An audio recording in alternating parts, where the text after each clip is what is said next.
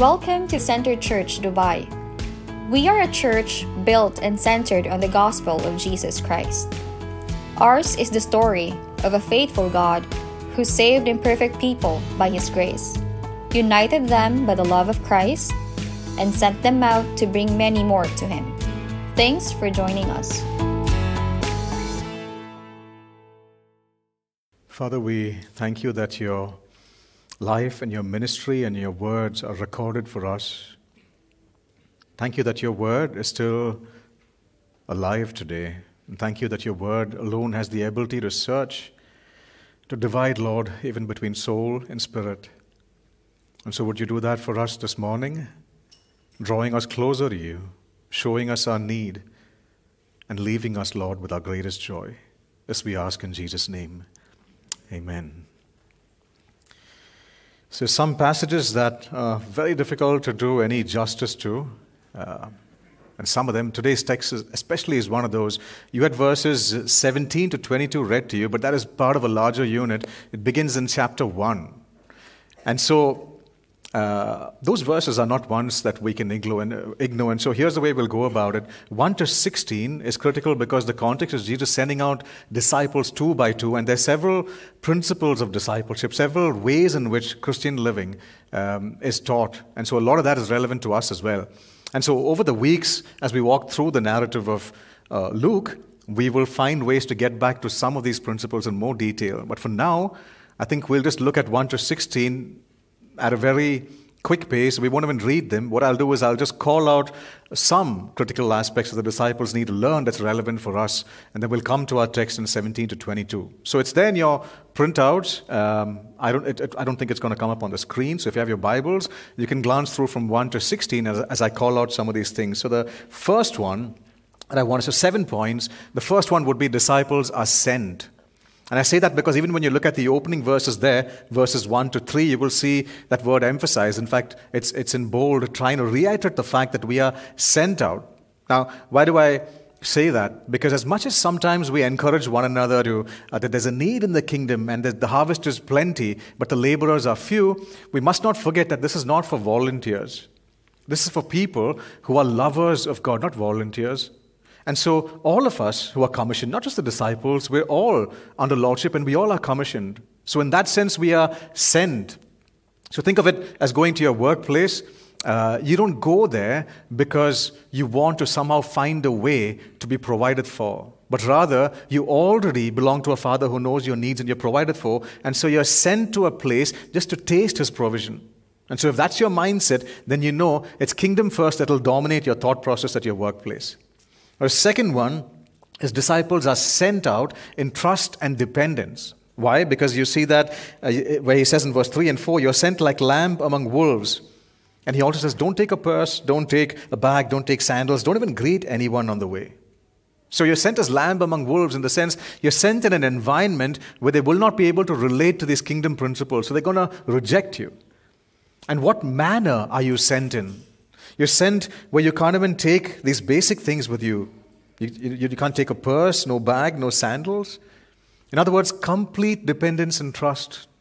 So when you're on this journey, it's not your savings plan that'll kick in a couple of years later or your resume that'll come to your rescue, but you just completely depend and trust in the Lord. And as you do that, notice he says the next point would be a disciple is to be is to go out in a resolute manner. Why do I say resolute? Because when he says don't greet anyone, when you go in a certain manner like this and you head out, people are not used to this. So they look at you and they'll ask you, saying, You don't have a bag, you don't have sandals, you're not even carrying your purse, and they will convince you to go back home. They'll give you those arguments about how the world is, is not ready for this and they will not receive you. They will argue with you from scripture saying how planning is not a bad thing. Have you noticed that? Quite often when you speak on dependency, people immediately speak about, well, planning isn't a sin, isn't it? Not that it isn't, but what's on the inside in us? Are we truly dependent or not?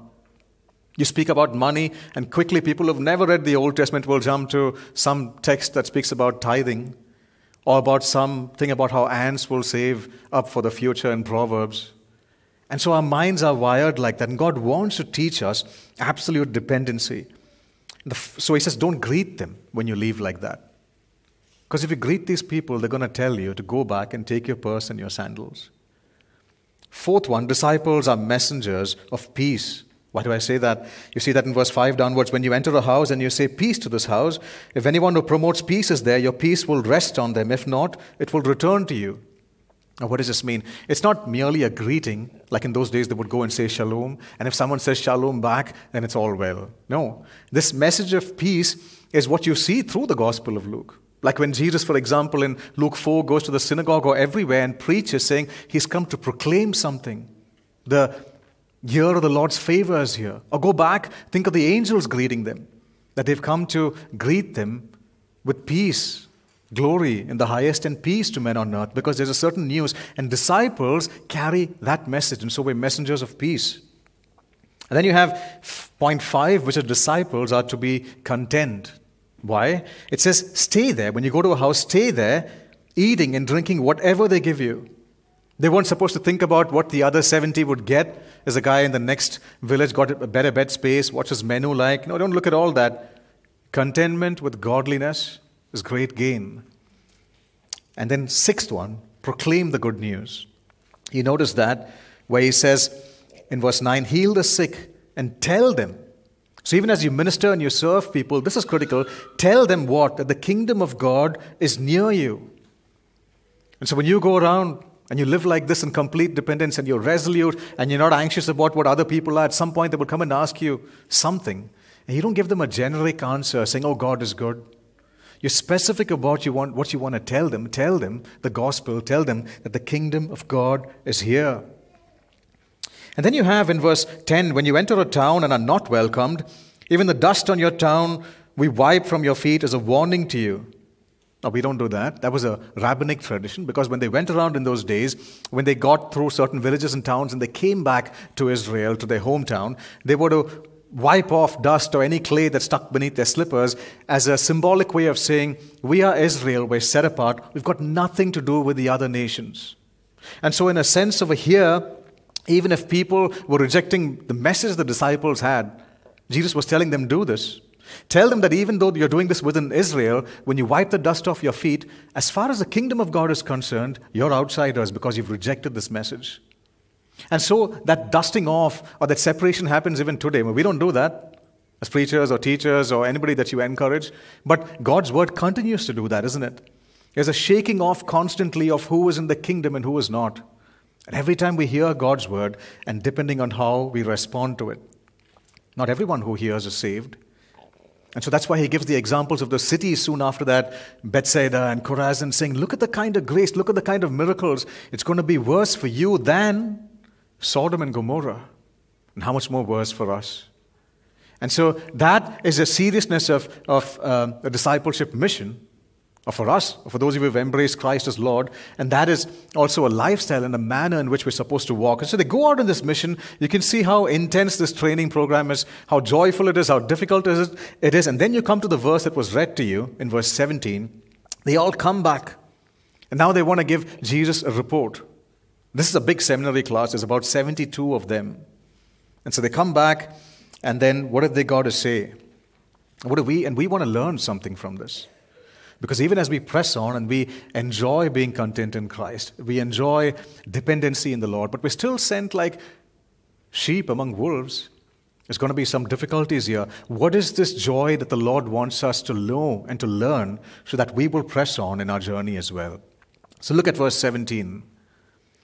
The 72 returned with joy and said, Lord, even the demons submit to us in your name. you can imagine the experience, isn't it? No bags, nothing no purse, and they were absolutely provided for. And they come back, and as they preach, they could see captives being released by demons. They experienced all of that, and they come back. And what's the first thing that's on everybody's mind? Lord, even the demons submit to us in your name. And they expected Jesus to look at them and said, Well done. Now you can graduate. Call your friends and your family and let's celebrate. But he doesn't say that. He is more concerned. He wants them to find joy that is not what they're experiencing, but deeper joy that'll last, more solid joy. And so he responds to them. What does he tell them? Look at verse 18. I saw Satan fall like lightning from heaven, and I have given you authority to trample on snakes and scorpions and to overcome the power of the enemy. Nothing will harm you. However, do not rejoice that spirits submit to you, but rejoice that your names are written in heaven. You notice how Jesus is first responding to them. Because in the beginning, he says, I saw Satan fall. Because what they said at first was, Lord, even demons are submitting to us. And he says, No, I've all, this has already happened. Satan is a defeated foe. I've been there, I've witnessed it. When he was full of himself, he fell like a flash of lightning. That's the end. And you are tasting what is already true. and you're ministering, you're just witnessing that demons submit to God's name and they operate under his sovereign plan. They come under his authority. And then he says, I saw Satan fall and I've given you authority. In other words, he's reminding them this authority that you tasted, don't forget, it's because it was in my name and it's about what I have done. And he also goes on to add, I've given you authority to trample over snakes and scorpions and to overcome the enemy. Now, what is that? Simply, it means that you're on my mission and I've sent you and I will protect you and you will bring to pass this mission that I've sent you on. And this was not new, by the way. Even Israel were told this that when they went out in the wilderness, they would tread over snakes and scorpions, but God would carry them home to the promised land. And that's the point of this text saying, If I've called you and I've sent you, I will take you home. It will come to pass. But he doesn't say that path from where I send you to getting home is going to be an easy one. There's no sort of a blanket cover saying, if you're my disciple, you're never going to taste anything that's difficult. There's no trial, there's no suffering. So, what this does not mean is if you become a disciple, the next time you go to a zoo, you stick your hand into a glass container that has a venomous snake, which a lot of people actually did. They bought venomous snakes to churches, trying to take a literal interpretation of this. And so you can see that's not the case over here. You can see that we're precious, not a hair will fall from our head. But at the same truth, we know what the disciples' lives were like. Read the life of missionaries. They were tortured, they were sawed in two, they were imprisoned, they contracted leprosy from those they served. And so, God, in other ways, in His sovereignty, allowed that to happen. He was with them through that suffering, and He received all those faithful people in glory. Now, it's easy for us to sit in the comfort of our home sometimes and say, you know what, that believer, that Christian's got cancer, it's the work of a demon. We don't know what's going on. Quite often, then we should wonder there seems to be a lot of demons that are scared of chemotherapy in some cases, isn't it? This isn't some Ghostbuster movie. This is a real mission that Jesus is sending them out in a fallen world. There's going to be suffering of various kinds as his disciples step out and as we go down this route as well. And God is saying, Nothing will happen to you without my permission.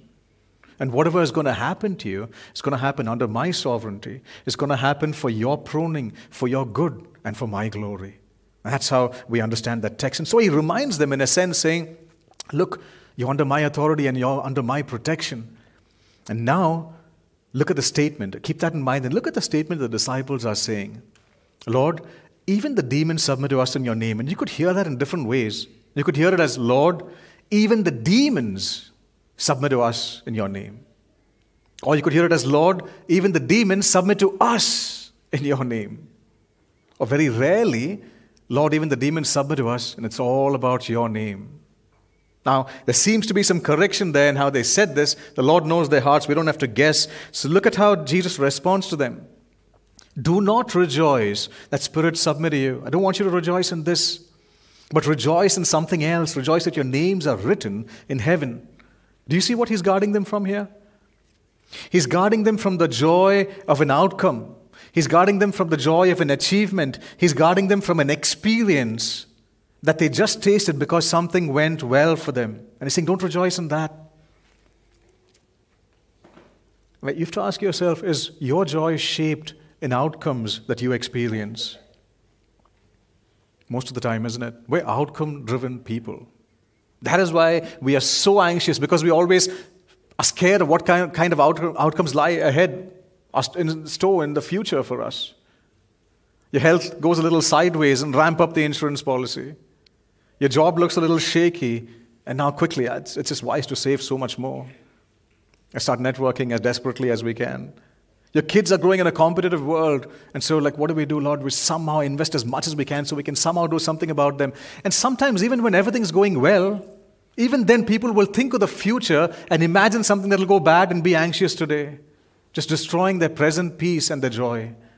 That's how outcome driven we are. But the problem with that is, if that's your joy and if it's linked to an experience, then it's going to be a roller coaster ride. Because we're a minority. And the kingdom of God has values that is not going to be accepted, a lifestyle that is not going to be understood where we serve. So then what do we do? Should we have no outcomes at all? No, we should. God wants us to have an outcome that we can anchor our joy in. Just like last week, if you remember, be the least amongst all. Sounds a little depressing. But he was saying, be the least. Hey, I've got something better for you so that you'll be the greatest in the kingdom. And so, similarly, here when he says, I don't want you to find joy in your achievements and your experience, but I want you to find joy that is solid, that is deep, and that will last forever. What is that? He wants us to taste joy that the psalmist tries to explain in Psalm 112, verse 7. He will have no fear of bad news. His heart is steadfast, trusting in the Lord. He'll have no fear. He doesn't say there's going to be no bad news, but no news is going to be bad because you have no fear. Why? Because even if situations are constantly going to fluctuate, you have anchored yourself in the hope that God is unchanging and that He is good. And so that is what he wants him to see here. Don't rejoice. Don't rejoice that demons are submitting to you. Rather, rejoice in this. In what? Rejoice that God took your name and wrote it down in the book of life. That when you grew up and you struggled for insignificance and worthlessness and you wondered and you just grew up in anxiety and you didn't know what to make of life, you flipped through the, these, these pages of this book, the word of life, and you go to a place and say, My name's written there. You probably didn't read Abel and Colin and Robin, you didn't read your names in it. But you read it and you realize that God actually, the Spirit testifies to your spirit that you are His child and that you're sealed by His Spirit and He's adopted you forever. And God says, I want you to rejoice in that. What's He reminding the disciples and us to rejoice in? The joy of being His child over the joy of achievement, the joy of belonging to Him over the joy of outcomes. He wants you to rejoice in this and saying, knowing, rejoice that your names are written, knowing that you're going to be in heaven someday. You already know that. Or someone could hear that and say, that's a little arrogant. Not enough in the following verses I read that he's hidden this from some people, and you're so sure that you're going. And you can tell them, yes, because Christ died for sinners, and Christ died for the unworthy, for the broken, for weak ones. And so it's not my strength. My assurance comes from His grace and His promise. Like in Romans 5:20, even when sin increased, grace increased all the more. That's our story, isn't it? And so you can see that he wants you to rejoice in outcomes, not in outcomes that you can control, but in a different outcome. He wants you to rejoice in an outcome that you have nothing to do with. Because it says, rejoice that your names are written in passive tense, or as a you, you, you experience that as a passive recipient. I didn't do anything about this. But I will rejoice that He wrote my name, and He's not going to blot that name out. So the outcome is not linked to what you and I do. The outcome is linked to what God did because God, in His great love and rich mercy, wrote your name in the book of life. so, brothers and sisters, just you got to ask yourself, what is my joy in, even as you listen to all this? What is your joy truly in? And look, he's warning them of this danger that even when you minister in the kingdom, this warning is true. You could start off by doing something in the kingdom in Christian circles and soon be ablaze, set on the road to hell itself. Think of examples like Matthew 7:22, the warning. Lord, we did miracles in your name, we drove out demons in your name. And Jesus says, I don't know you. You could even do something as powerful as driving out demons and still come under the influence of demons if your joy has been with you at the center of it, but something that God got you to do and not about Him. That's what the disciples are struggling with over here. You can reduce this. You can reduce this in my name, in Jesus' name, as a means to achieve your joy, isn't it? Because in Jesus' name, a whole lot of good things can come to us. And this is not a new struggle. Because the disciples started off well over here and they, and they experience this mission and they come back and they're rejoicing in this. They got the same problem just like their forefathers. Even Israel had the same problem, and a lot of us modern Christians have the same problem. What do I mean? Think of Deuteronomy 8:10. What does it say? When you've eaten and you've settled down and you build fine houses, you can paraphrase that as your job goes well and your lifestyle gets better, something's going to happen. What's going to happen when things go well? Do not forget the Lord your God, because it says your heart will become proud and you will forget the Lord your God.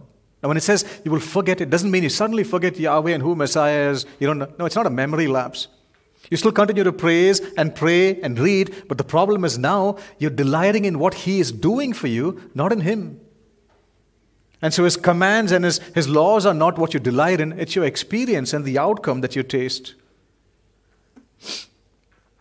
And so now, the joy for Israelites and, and, and for a whole lot of us is that it's not this ultimate experience that He redeemed me and He snatched me from the flames of hell and He's taking me home and my name is written there. Why were they so excited about going into the promised land? Is it because meat is going to be better in Canaan than in Egypt? Or why are you and I so excited about the fact that your names are written in heaven? What is so exciting? What awaits you there in heaven? It's not an outcome, it's not an experience, but that experience and the joy revolves around a person. You see? And so we got to remember this because heaven, this heavenly joy that Jesus is pointing us to, flows from a person. It's not from a precious thing or from a precious experience. All the experiences are a byproduct of who God is over there. And so when you think of prosperity gospel preachers, in a world where people value things the most, things they value the most are used actually in heaven to pave streets, isn't it? There's lots of gold over there. And so when you think of our prosperity gospel preachers, sometimes with the word of faith movement, will speak the word of faith into movements. Why? Because you take a bad outcome and you make it a good outcome. They're outcome driven. What they want is for things to go well over here. They want a piece of heaven here. Not so much about the person or the one who carried the cross, but they want those outcomes and they, life, they want life to be prosperous here now. And that is why you see what's on the streets of heaven quite often over people's ears and necks and their hands. They want a piece of heaven in a wrong sense, but heaven is glorious because God dwells there. And you and I have that foretaste as we look at this verse. Your names are written there. And this is the joy that Jesus wants for us as disciples the joy of being his child over the joy of an achievement. And what this does for us is it takes us away from that roller coaster ride. It takes us away from constantly fluctuating because when you're sent out like this, and if this is really your joy, then irrespective of the outcome, you and I will be able to say, all things work out for the good of those whom God loves. Because you know that the situation is not the output, that's not what matters the most, but you know a good God will be glorified through that and is drawing you closer to Him. So I don't know if it's, you know, this morning when you look back at your life, is it this joy that actually sustains you? Because it feels great when you step out with a joy to serve, isn't it? When you want to sing, when you want to preach, when you want to teach, when you encourage others, when you want to counsel others, or whatever ministry, whatever little way you're serving others, it feels really good till somebody actually comes and rejects you, maybe. So sometimes, let's say you're, you're, you're going to teach a little group, whatever group that is, and you spend a lot of time praying and investing and reading, and you do all that, and you go and you spend time expositing God's word faithfully. And then a brother walks up to you after that and says, You know what? I totally lost you. I didn't understand what you were trying to say. And you say, Well, I hope you take something away. I said, Don't worry. I'm still rejoicing in what I heard last week when the other brother preached. It was so convicting and it was so clear to me and you say, Praise God, my joy is that Jesus is glorified in your life. No, that's not how we feel. It discourages us because we're at the center. But rejection is supposed to be a part of this life, isn't it? Remember, we're sent as sheep among wolves, lamb among wolves. And if I can't handle, in some sense, polished, some sort of polished sheep in wolves' clothing, in church environments or in fellowships, how are you going to handle the real ones out there? God has designed some of them to give you some practice before you get out there. Or like in Jeremiah 12:5, if you run with men, if you compete with men with, on your foot and you're worn out, how will you run with horses? But this joy will get us going. This joy will help us endure. Because you delight in the fact that your name is written and He is your Father and you are His child. I think David understood this in Psalm 101 when he says, Serve the Lord with gladness. Because your joy now is in the fact that He loves you and you belong to Him. And your joy is, I want to do what my Father says, I will obey Him. Serve the Lord with gladness. It does not say, Serve the Lord, and your gladness and tidings of joy will come based on the result. Your joy is just in doing what He says, and the result can cause you to have a burden, but still won't take away that joy. And Jesus experiences His joy. Even though we know him as a man of sorrows, quite often there were moments in his life that he pressed on. He even endures, like in Hebrews 12, to, to the cross for the joy that was set before him. Because he looked to the Father and he looked to us. So, at, as disciples, what does Jesus find his joy in? Look at verse 21. It'll be incredible for us to try and understand what the mind of Christ is here because he's given us the mind of Christ. What is he saying in 21? At that time, Jesus, full of joy through the Holy Spirit, says, I praise you, Father, Lord of heaven and earth, because you've hidden these things from wise and learned ones and revealed them to little children. Yes, Father, this was your good pleasure. That's a rare verse. We don't read a verse like that anywhere in the New Testament, isn't it? But Jesus is full of joy, a man of sorrows, but here you, you see him, he's so full of joy. And the words, the English here actually doesn't do justice to it. In the original text, it says he was exuberant, he was thrilled with joy. In contrast to the word that was used for disciples' joy, which was just gladness. Exuberant and gladness. What is he finding so much joy in? He says, I praise you, Father, Lord of heaven and earth because you've hidden these things from the wise and learned. So, right at the outset, he's rejoicing in the Father who is omniscient, who's all knowing, who's almighty. And he's saying, I praise you, Lord. You are infinitely wise and sovereign, in contrast to the insignificant wisdom that wise men of this world have. So I praise you, Father. And then he says, I praise you because you've hidden these things from some kind of people. What kind of people? From people who are smart, from people who are wise in their own eyes, from people who are self reliant, from people who are not teachable. He says, You've hidden it from these people. What this does not mean is he's hidden it from people who are intelligent. That's not what it means. It doesn't mean all of you who are believers here this morning are morons. That's not what this text means. I heard a useful illustration that helped me sort of understand the, the, the gravity of what he's saying over here. When he says this, I think it was John MacArthur who said this. He says, You think of top ranking people in your society. Think of people who eventually make it, you know, cut it across those science grades and they become scientists. And when they get there, what are they actually doing? They're working at the lowest level of creation because they're trying to figure out what lies inside an atom. It's the highest level working at the lowest. And he's saying, let's not disregard what they do. But the point is, you know, suppose you want to take something at the highest level of creation, let's say a human being, a person, and you get him into a room with all the best scientists and say, Can you tell us what is on the person's mind? There's no way they can crack that unless the person decides to reveal what's on his mind. And then he says, Now take that to God. There's no point even starting. How would anyone know? No empirical data, no inference, no smart person, nobody who cracks any code is ever going to remotely understand what is on God's mind and who He is unless God reveals Himself. No eye has seen, no ear has heard, no mind has conceived what God has planned for those who love Him. 1 Corinthians 2 9. And in 2.10 it says, But God has revealed it to us by His Spirit. And Jesus is rejoicing in that as he thinks about this. And he says, You've hidden these from, from some kind of people, from the learned ones, and you've revealed it to little babes such as this.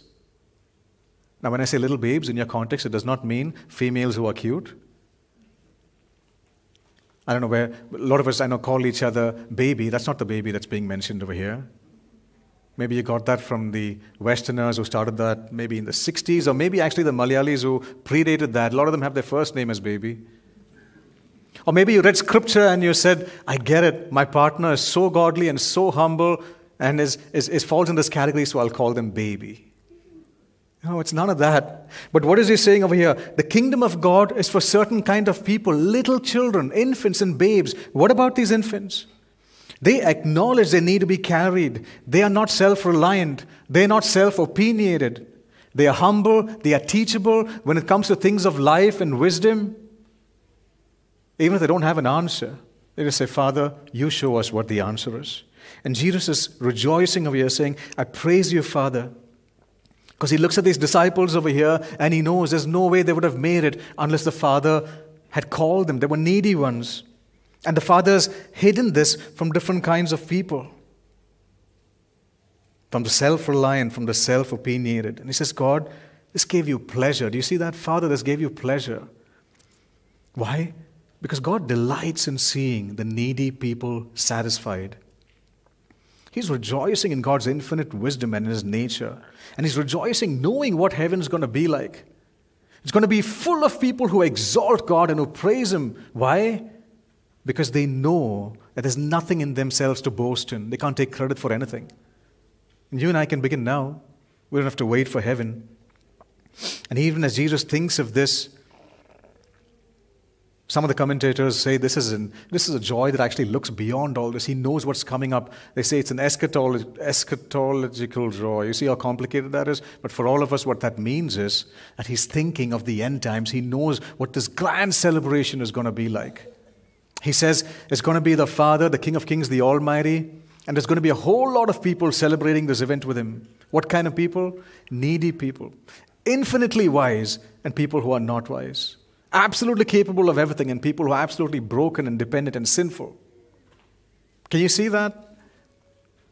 Now, we don't have any reference of that to actually look around. You got events maybe like America's Got Talent, we have some people who've made it in life who'll sit across the panel and look at some others, and only the ones who've cut across a certain level will be celebrated, and the others are rejected publicly. Or not just that, sports, entertainment, pick any category. It's usually the elite who get there and a certain kind to celebrate with them. There's no global event that is unique like this, but there's one place there's one place where the King of Kings is exalted and the audience is very unique. It's like this it's full of needy, broken, sinful, helpless people. And all of them are celebrating and overwhelmed in the fact that they're precious, and they're rejoicing. They're overwhelmed in the fact that the one who's exalted, the one who's so infinitely set apart, celebrates them, will sing over them, and rejoices in them. And Jesus says, What a glorious plan this is, Father. And he's so full of the Spirit that he's celebrating this. There's one place where you and I can taste that, isn't it? When we come before a person like that, we come week after week, and we know we're worthless, but we can celebrate what the world doesn't understand. Like in Isaiah 57 15. This is what the high and lofty one says He who lives forever and whose name is holy. I live in a high and holy place, but I also live among him who is contrite and lowly in spirit. Do you see what gives the Father pleasure. Do you see what Jesus means when he says, I have hidden these things. I've hidden these things from some kind of people, and I'm revealing this to some other kind of people. Hidden and revealed. Have you played hide and seek when you were young? Maybe now you play it online. I don't know how that works. But if you've actually played hide and seek, you know how that works. Somebody goes and then you, you count maybe to 10, not 10, they actually make you count to 100 because the goal is the other person wants to make sure they get enough time so they tucked away in some corner and you never find them. And so the, the thrill in the game is for the person is when you play, the one who's hiding is so focused that he doesn't want to be found. The joy of successfully beating the seeker. You didn't find me. Have you ever played with children? Little children?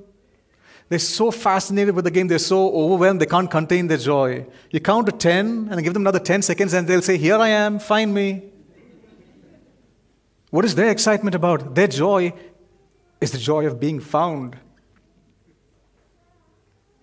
What a huge difference, isn't it? They are delighting in the fact they delight in the joy of being found, that they're enjoying a relationship with the person that they're playing. Not like adults who can crouch beneath a, a, couch that is half their size, completely in dust, and tuck away themselves in sweat for hours and are saying, I haven't been found as yet. Which kind of joy is yours?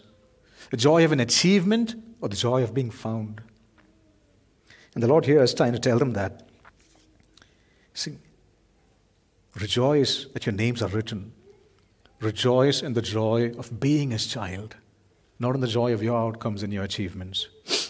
Now, you see, this heavenly joy actually shapes our ministry as well. Now we serve others. Let me explain. Jesus delights, he says, I delight in the Father. I take pleasure in what the Father finds pleasure in. What does the Father find pleasure in? The Father finds pleasure in reaching out to some kind of people. What kind of people? Simple, humble, teachable, those of no reputation. That's what the Father and the Son find pleasure in. And if you are a disciple, what should then be your pleasure? What kind of people are you trying to reach out to? What are your weekends like?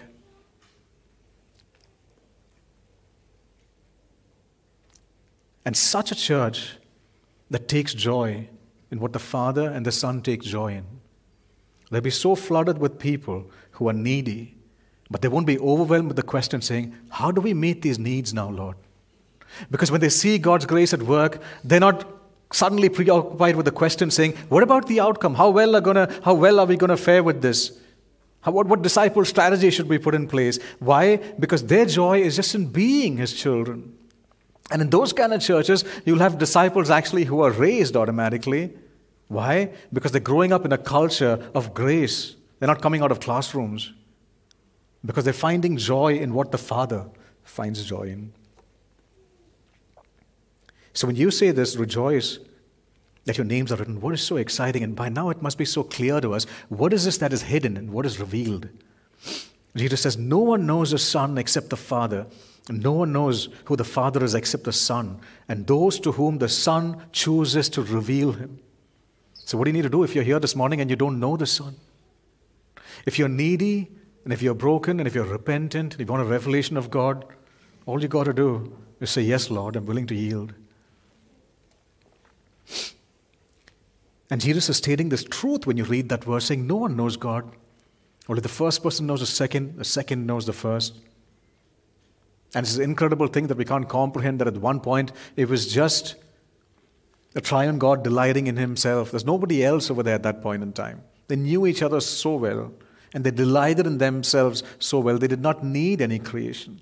And at some point, they decide to reveal themselves to created beings like you and me so that we can enter that incredible joy, that all satisfying joy that the Father and the Son had through the work of the Spirit. And if you have this joy of being His child, if that joy is going to shape everything that they do, Uh, that we do as disciples, imagine what our lives would be like. Now, we can go on and on, but I'm just going to call out four simple applications, not even going to explain them, but things that you can reflect on. The first one if my joy is about being and all my doing comes from being, if it's not the joy of achievement, if it's the joy of just knowing that my name is written, then I'm not going to find joy in just engaging in mere disciplines. My morning quiet time is not going to be a discipline. No disciplines in my life anymore. It's a time where I delight in my relationship with my Father and I never get enough of it. Second, if all my doing stems from a joy in relationship, then I will begin to understand what Jesus meant in John 15 5. Remain in me, abide in me, delight in me, and you will bear much fruit. Fruit production is His work. You don't compare and compete and think of why is my life not getting any better because your joy is not in abiding. But if you just remain in Him, God says, you will bear much fruit for my glory. Third, when we speak of the cost of discipleship, so often we speak of it as something that is incredibly difficult and distant. But when, if it's a joy of belonging and delighting in the Father, then the cost of discipleship actually is the pathway to intimacy. You look for commandments. Every time I find a commandment and I want to do it, it's not burdensome. I get one step closer to the Father. That's how we look at Scripture. And finally, if all our doing stems from our being, then as a church, we won't be drawn so much to processes as much as we will be drawn to the person of Jesus. So let this joy shape us. You see, you live in a world where Everybody is trying to blow their trumpet, they're trying to find the joy somehow of finding some sort of attention among people. But if we remain in this joy, and there's a greater joy that awaits us, we know we're significant of great worth now, but there's something greater that awaits us. That one day, remember the song, the trumpet will actually go off when the king is coming back? I to recall the words of that song. When the trumpet of the Lord shall sound, and time shall be no more, when the morning breaks eternal, bright, and fair, when the saved of the earth shall gather over on the other shore, when the roll is called up yonder, I'll be there. And there are people, scripture is flooded with stories like that. everybody who followed Jesus. Hebrews 12 verse 11 is full of stories like that. The outcomes weren't that incredible, but they delighted in God. Think of John Bunyan's example, and I'll close with that. Not getting into any details, but imagine 12 years in prison. And he could have got out on year one, year two, year three, but he doesn't. The only condition was, we will let you out, but you just cannot preach the gospel. And he says, No way, I cannot do that. How can I not preach the gospel? Because his joy was in being God's child and doing what gave the Son and the Father pleasure in telling needy people about him. And so it was, he had to refrain. And every time he would say no, he's actually saying no to meeting his family. And he had five children, of which one was blind and the youngest that he was attached to. Week, year after year, month after month, longing and saying no. There's a certain joy there that we need to understand. And until that, our greatest joy is in delighting in Him, in remaining Him, and in knowing Him. Would you take some time in silence just to reflect on Scripture that we read and ask yourself what your joy is about this morning? Does your joy usually stem from how well situations go for you? Or is God reminding you to delight in the incredible truth that your name is written that you belong to Him. And every time the joy of achievements draws you away from, that you will return to this joy.